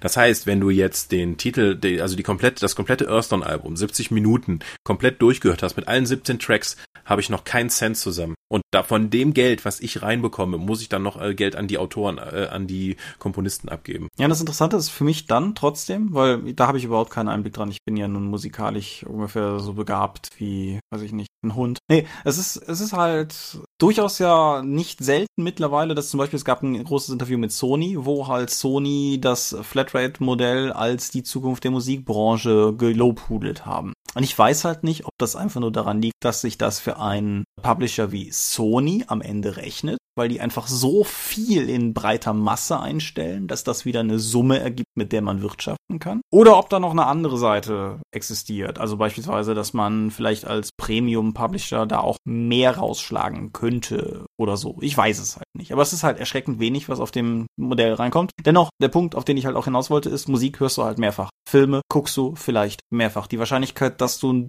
Buch im Abo mehrfach liest, ist, glaube ich, gegen null. Ziemlich dafür ist auch das Angebot einfach auch dann zu breit. Ja, und das ist, das ist, denke ich, auch nochmal. Vor allen Dingen glaube ich auch immer noch, dass viele Leute, zumindest bei den Büchern, die ihnen dann am Herzen legen, liegen, immer noch dazu eine Tendenz haben werden, sich das Ding vielleicht tatsächlich aneignen zu wollen. Und da, ja, es ist halt, es ist halt murksig. Aber ja. Gut, das habe ich bei Musik zum Beispiel nicht. Die kaufe ich inzwischen fast durchgängig digital. Aber ich kaufe sie auch, weil ich habe keinen. Ich habe tatsächlich ja über Amazon Prime auch den Streaming-Dienst, aber den nutze ich tatsächlich eher selten. Ich finde den auch nicht sonderlich gut. Also allein schon aufgrund der Software nicht. Ich weiß nicht, wie die sich unter Windows verhält, aber Nein. auf dem Mac ist das so mühsam. Vielleicht auch nochmal zu, zu den Flatrate-Sachen und insgesamt den E-Book-Einkäufen. Ich kann auch nicht sagen, wie viel ich von einem E-Book-Einkauf oder einem E-Book-Abo-Dienst oder so etwas halt reinbekomme. Es kann manchmal sein, dass es für, für eine, wenn das ein Anbieter halt seitenweise abrechnet, ein anderer hat halt noch eine Sublizenz gegeben, deswegen kriege ich durch den Verkauf nochmal ein bisschen weniger. Es ist sehr undurchsichtig, wie die Einnahmensituation im E-Book-Bereich aussieht, weil sich das so breit gefächert hat und es gibt so viele verschiedene Angebotsmöglichkeiten. Ja. Jetzt mal eine grundlegende Frage.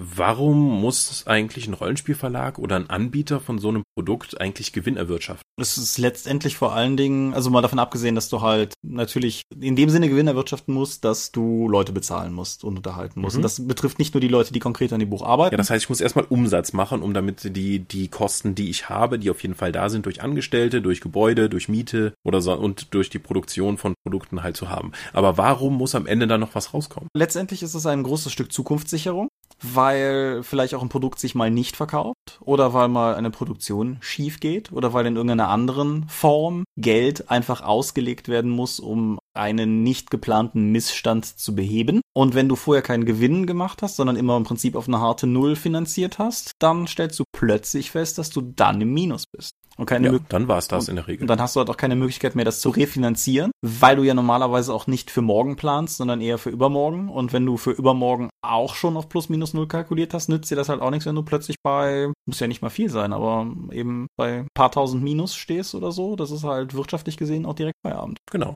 Also du hast A, keine Option zu wachsen. Du kannst also, du bleibst bestenfalls immer auf dem Niveau, was du hast, wohingegen wahrscheinlich deine Konkurrenten oder Mitbewerber auf dem Markt wachsen wollen. Das heißt, du wirst auf jeden Fall nicht besser werden, als du jetzt bist. Und naja, wie gesagt, so, wie du es auch schon erwähnt hast, sobald ein Produkt halt nicht mal fluppt, ist es vorbei. Ja. Dann kannst du, dann ist dein ganz idealistisches, ich mache das für die Szene und ich rechne auf null, einfach beendet. Ja, das ist richtig. Das ist, Hm. das ist auch so ein bisschen das, was ich eben mit dem Dorp-Gedanken schon mal gestreift habe. Es geht uns halt auch so ein bisschen darum, dass wir unser Hobby nicht noch querfinanzieren müssen. Also klar machen wir beispielsweise den ganzen Dorpcast hier umsonst. Klammer auf, kommt ein Patreon, ist was anderes, Klammer zu. Aber es geht halt schon darum, dass beispielsweise einfach unsere eigenen Bücher uns nicht unser privates Geld verbrennen.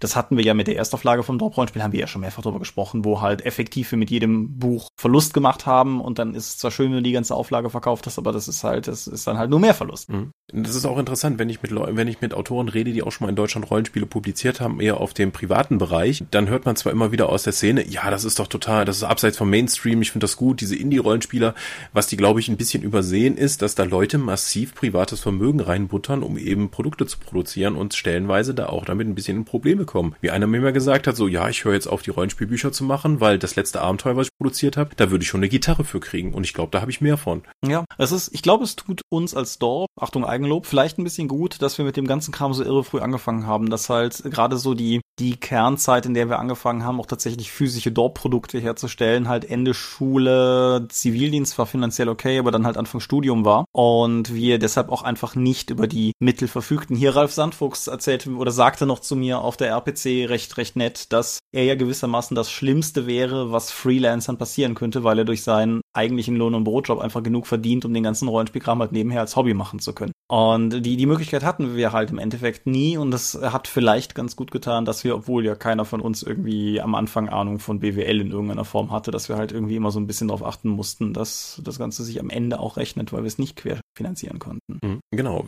also die Dorp, sagen wir mal, hat aktuell kein Cashflow-Problem. Das heißt, es kommt genug Geld rein, dass wir den laufenden Betrieb haben können, dass wir Produkte, Produkte vorfinanzieren können und wenn das Produkt dann soweit fertig ist, dass das dann wieder neues Geld generieren kann. Mhm. Das, also Cashflow muss man, glaube ich, mal erwähnen, dass einfach so viel Geld da ist, um Projekte bezahlen und Leute bezahlen zu können, ist eminent wichtig, weil das hat sowas wie TSR einfach platt gemacht. Ja. Und eigentlich auch viele andere Rollenspielverlage, dass einfach da das Geld, was man investiert hat, nicht schnell genug zurückgekommen ist. Ulysses, um jetzt wieder aus dem Nähkästchen zu plaudern, ist ja auch ziemlich in den Gesellschaftsspielemarkt eingetreten. Und mit Gesellschaftsspielen kannst du so viel mehr Geld verdienen als mit Rollenspielen. Das ist irre. Aber du musst erstmal Geld haben, um Gesellschaftsspiele überhaupt machen zu können. Mhm. Weil ein Buch zu produzieren kostet dich halt eine Menge Geld. Gesellschaftsspiel zu finanzieren kostet dich unfassbar viel Geld. Und damit das überhaupt irgendwie möglich ist, musst du den Großteil davon auch noch in China produzieren lassen. Das hat den interessanten Hinweis, weil Chinesen, die chinesische Arbeitsmoral unterscheidet sich ein bisschen von der mitteleuropäischen. Das ist jetzt, sagen wir mal, ein etwas auch kultureller Unterschied.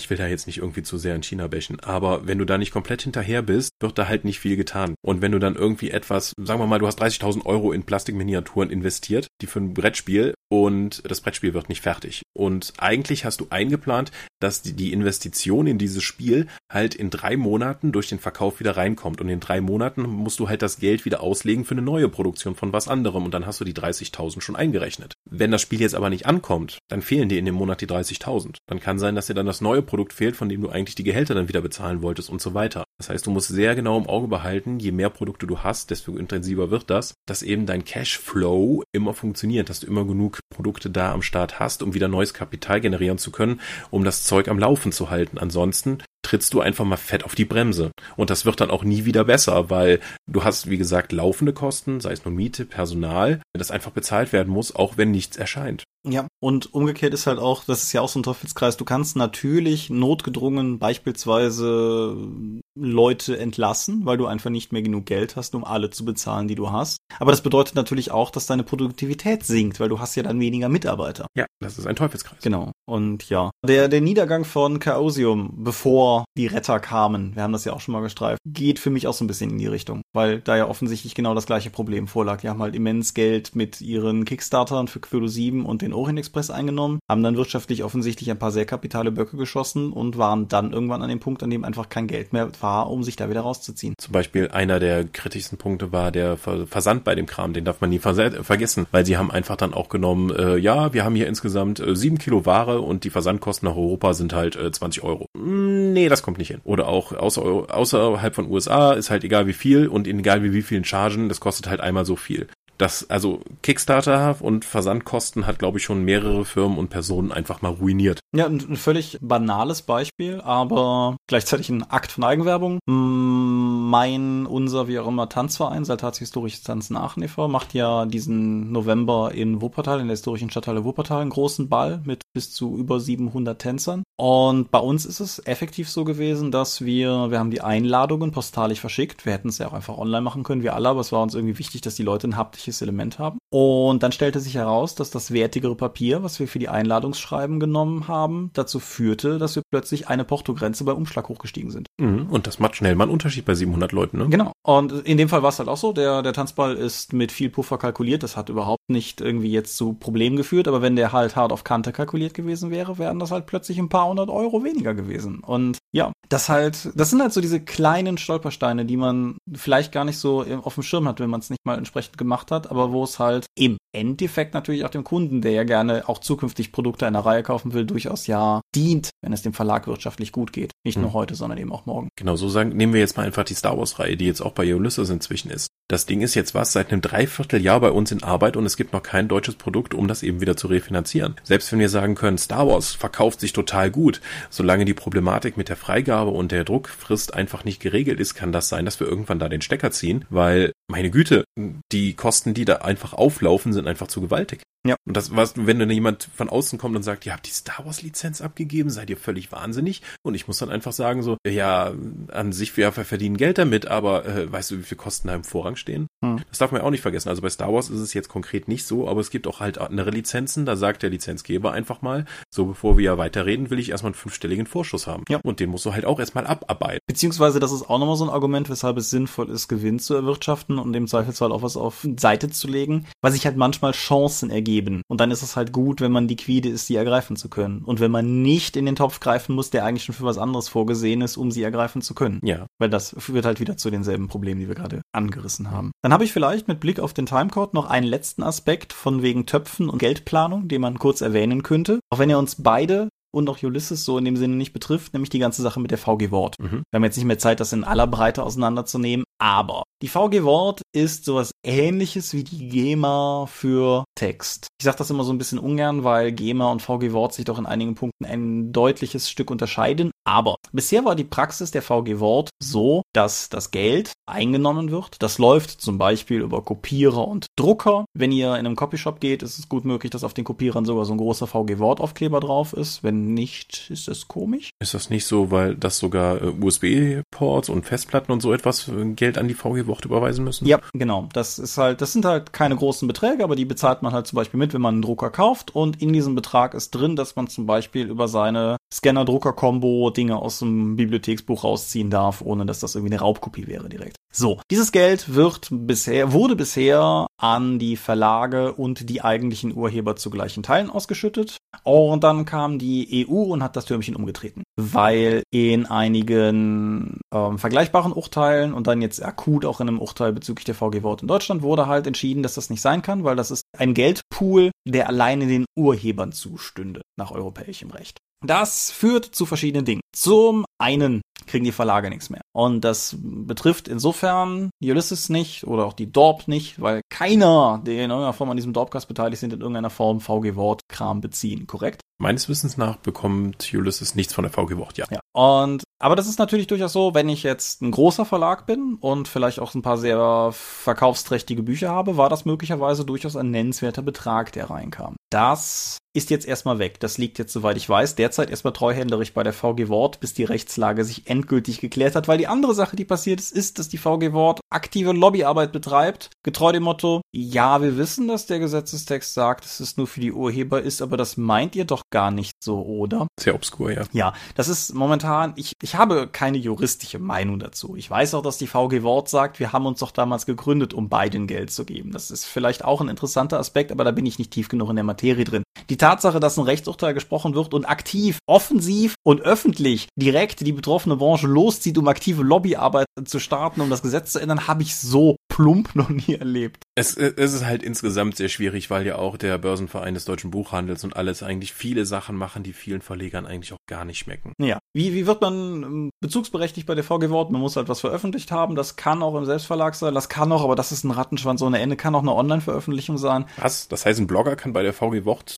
Bezüge anmelden? Kannst du, ja. Aha. Das ist aber super aufwendig, weil du dann Klickzahlen mit denen vergleichen musst. Oha. Ja, also deshalb, also was du grundsätzlich tust, ist mit denen einen sogenannten Wahrnehmungsvertrag abschließen. Das bedeutet, dass die ab da halt auf die Sachen gucken, die du machst. Das ist bei Büchern einfacher, weil da gibt's halt, soweit ich weiß, gibt's zum einen so einen Topf allgemein, der halt hier die Kopiesachen und so abdeckt und zum anderen wird das anteilig berechnet anhand von beispielsweise Ausleihen an, an gängigen Bibliotheken. Also wenn du halt jetzt ein sehr verbreiteter Autor bist und stehst halt auch in jeder deutschen Bibliothek, dann bekommst du halt auch richtig Geld am Ende raus. Über genau diesen, diesen Pfad halt, weil das halt getrackt wird und dann am Ende übermittelt wird. Aber wie gesagt, da endet meine Kenntnis halt auch irgendwann, weil ich das selber für mich und meine Bücher auch nicht in Anspruch nehme bisher. Wie dem auch sei. Du kannst halt alternativ die Online-Meldung machen, dann musst du aber halt irgendwie Klickzahlen mit denen vergleichen. Ich weiß nicht genau, wie das technisch geregelt wird, hat mich aber auch nie interessiert. Und last but not least gibt es auch noch einen alternativen Weg für Sachbücher, der setzt aber irgendwie voraus, dass du innerhalb von einer begrenzten Zeit so und so viel Bücher absetzt oder in so und so viel wissenschaftlichen Bibliotheken stehst und dann kann das irgendwie pauschal geregelt werden. Aber da, wie gesagt, da will ich jetzt nicht weiter was zu sagen, das wäre vermutlich falsch. Wie dem auch sei. Das ist halt auch nochmal so ein Topf, der Verlagwesen betrifft, aber das ist halt auch nochmal ein schönes Beispiel und da schließt sich der Kreis für das wirtschaftliche Arbeiten und das Geld zurücklegen, weil wenn du mit dem Geld aus dem Topf der VG Wort gerechnet hast und das Geld kommt jetzt plötzlich nicht, ist es halt ein Problem. Bist du platt. Genau, es ist halt ein Problem, wenn du keine Rücklagen hast. So. Wobei das sowieso alles wahnsinnig schwierig ist mit Urheber und so, wie zum Beispiel, wir haben festangestellte Autoren bei uns im Verlag. Das heißt, du bekommst eigentlich keine Prozente von dem, weil du ja fest angestellt bist und dann deine Aufgabe ist, für den Verlag zu arbeiten. Wie würde dann Geld ausgezahlt werden? Weil der der eigentliche Urheber ist ja dann der Verlag und der Autor an sich kann ja dann nicht nochmal separat Geld kriegen. Ich könnte jetzt noch ein viel größeres Fass aufmachen und einfach fragen, warum bekommt der Autor von jedem verkauften Exemplar eigentlich Geld, aber nicht der Layouter und nicht der Typ, der das Cover gezeichnet hat? Ja. Warum ist das eigentlich so, dass ich in Deutschland einem Autor immer wieder äh, immer wieder einen gewissen Teil des Buches bezahlen muss, nicht aber dem Typen, der mir das Auto verkauft hat, das mir eigentlich als Vertriebler irgendwie dann ermöglicht, zu meinen Kunden zu kommen, obwohl der auch damit beteiligt ist? Kann ich, warum kann ich als Verlag nicht einfach bei einem Autor meinen Text einkaufen, wie ich jede andere Dienstleistung einkaufe. Das heißt jetzt nicht, dass ich den Autoren das madig machen möchte, dass sie Geld bekommen. Aber ich finde nur mal, wir sollten mal drüber reden, warum Autoren da besser gestellt sind als zum Beispiel ein Grafiker oder ein Layouter oder zumindest anders, das Bezahlmodell da anders funktioniert und einfach das Grundsätzliche nicht weiter hinterfragt wird. Warum ist das so eine, eine ich glaube, da gibt's immer noch in Deutschland den Genie-Gedanken, der dahinter steht, dass du dann einfach, dass das eine andere Dienstleistung ist, einen Text abzuliefern, als wenn du irgendwie eine Mauer hochziehst. Ja, ich kann da jetzt vor allen Dingen noch zu beisteuern. Ich habe in meiner Freelance-Zeit bis halt Ende letzten Jahres habe ich für, ich weiß es gar nicht, irgendwas zwischen fünf und zehn Verlagen habe ich Lektoratsdienste gemacht. Müsste ich jetzt mal nachzählen. Von genau einem kriege ich Tantiemen pro Buch. Mhm. Da kriege ich 25 Cent pro verkauftem Exemplar des Buches, das ich lektoriert habe, zusätzlich zu dem ursprünglichen Honorar. Bei allen anderen ist das halt entweder pauschal oder nach Seiten oder nach Zeichen abgegolten gewesen. Ja, genau. Und da ist das eine Dienstleistung. Aber die Arbeit, die der Autor abliefert, muss immer dann noch prozentual mit jedem weiteren Verkauf bezahlt werden. In Amerika ist das zum Beispiel gar kein Problem, dass ich einfach sagen kann, okay, du schreibst mir jetzt ein Abenteuer für mein Rollenspiel, dafür bekommst du x Summe Geld, willst du das machen? Dann sagt er ja oder nee und dann gehört mir der Text. Das ist halt eine Dienstleistung, die ich da einkaufe. In Deutschland ist das nicht möglich. Ja, es ist, es ist auf jeden Fall schwierig, aber das, das ganze Urheberrechtsthema führt uns, glaube ich, in ein neues Feld, ja. in eines, das wir heute nicht mehr beackern müssen. Ich hoffe, das war eine interessante Folge für euch. Ist für mich ein bisschen schwierig einzuschätzen. Sie war weniger stringent als das, was wir beim ersten Mal gemacht haben, aber ich denke, wir haben ein paar ganz interessante Schlaglichter werfen können. Wenn ihr natürlich überhaupt kein Interesse an dem ganzen Verlagswesen, dem Geld dahinter und so weiter habt, dann hört ihr das vermutlich gerade schon gar nicht mehr, wenn ich das hier sage. Oh ja, und hoffentlich, äh, ich, ich möchte mit dem, was ich eben gesagt habe, auch nicht sagen, dass wir jetzt Star Wars einstellen wollen, bevor mir jetzt irgendwie wieder die Kommentare um die Ohren gehauen werden. Das ist nur ein Beispiel dafür, für etwas, was ich, was eine sehr starke Marke ist, aber auch im Vorfeld halt durch die gewisse Lizenzproblematik auch sehr viel Kosten verursacht. Ja, genauso spreche ich, glaube ich, für uns beide, wenn ich sage, dass wir eigentlich bei keinem Posten in der ganzen Produktionsschiene finden, dass jemand zu viel verdient, sondern also, dass es im Prinzip alle mehr Geld verdient hätten. Aber es ist halt einfach nicht mehr da. Das heißt, wenn wir hier über die unterschiedliche Beteiligung an Büchern jetzt zum Schluss geredet haben, geht es ja nicht darum, wie du gerade auch schon mal gesagt hast, den Autoren da irgendwas wegzunehmen, sondern es ist halt tatsächlich eher so eine akademische Frage, warum ist das eigentlich so? Und das, wie gesagt, in, in einer perfekten also, Welt. Ja, um nochmal dahin zu kommen, wir verdienen alle zu wenig. Ich habe jetzt vor zwei Wochen auf einer Hochzeit noch mit einer Freelancerin von uns geredet, die eigentlich, die wollte Freelancerin für uns werden. Da habe ich aber gesagt, was, was sie halt bei uns verdienen würde. Dann hat die gesagt, nee, das ist viel zu wenig. Sie ist jetzt als Quereinsteigerin im öffentlichen Dienst und verdient halt in einem Job, in dem sie nicht ausgebildet wurde, mit einem Startgehalt, das sie, ihr Startgehalt ist so hoch wie das, was unser Geschäftsführer bekommt. Ja, und selbst wenn du in eine Branche gehst, die immer jammert, nämlich in den Zeitungs Zeitungsbereich. Ich weiß, dass die Layouter, die bei dem Aachener Zeitungsverlag die Mantelseiten für die Westdeutsche Zeitung herstellen, lang, langes komplexes Thema, wie auch immer, Layouter, die verdienen halt auch im Einstiegsgehalt doch spürbar mehr im Monat, als zum Beispiel ich jetzt als Layouter in der Rollenspielszene verdiene und Berge mehr, als ich als Freelancer in der Rollenspielszene verdient habe. Das führt zu dem alten Themenfeld zurück, dass die Rollenspielmacher, die das beruflich machen, eigentlich alle Leidenschaftstäter sein müssen. Aber es ist halt einfach so. Ja, aber das heißt ja auch im Umkehrschluss, dass jemand dir sagt, du machst doch das, was du magst, deswegen darfst du nicht so viel Geld verdienen wie ich,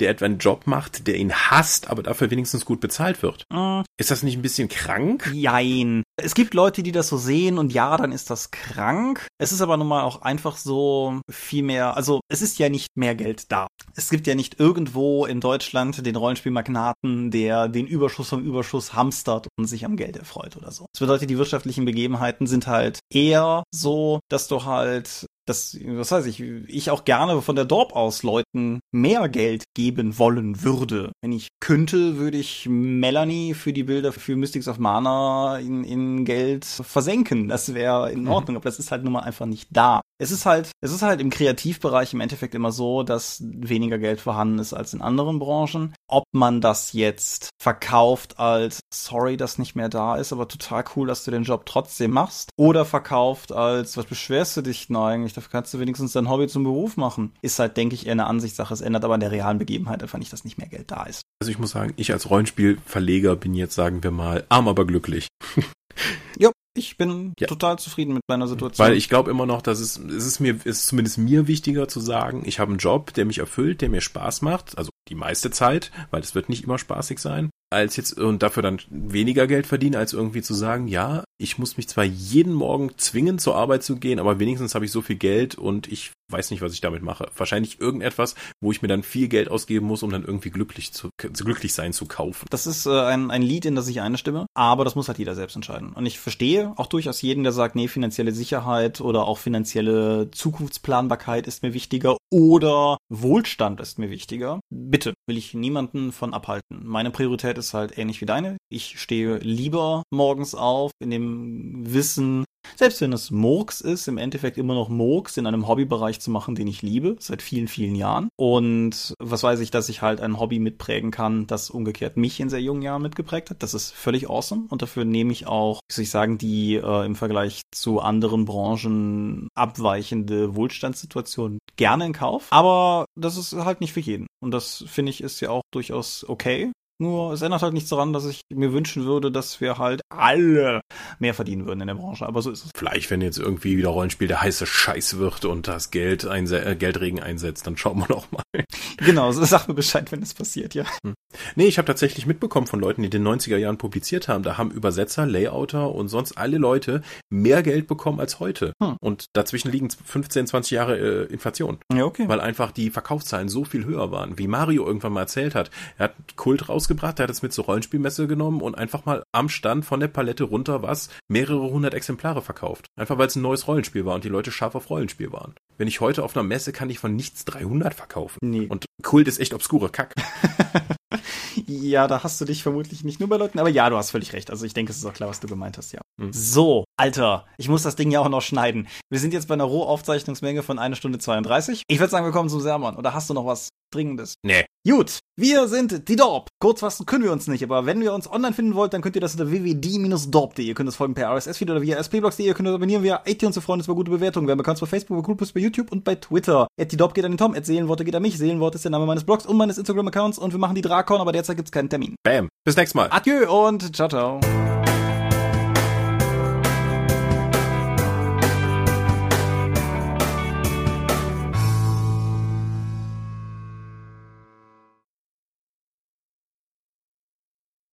Ja, schön. Findest du? Was ist denn das für eine lange Folge geworden? Und wie, ich bin noch lange nicht fertig. Ich habe das gemerkt, aber ich muss das doch schneiden.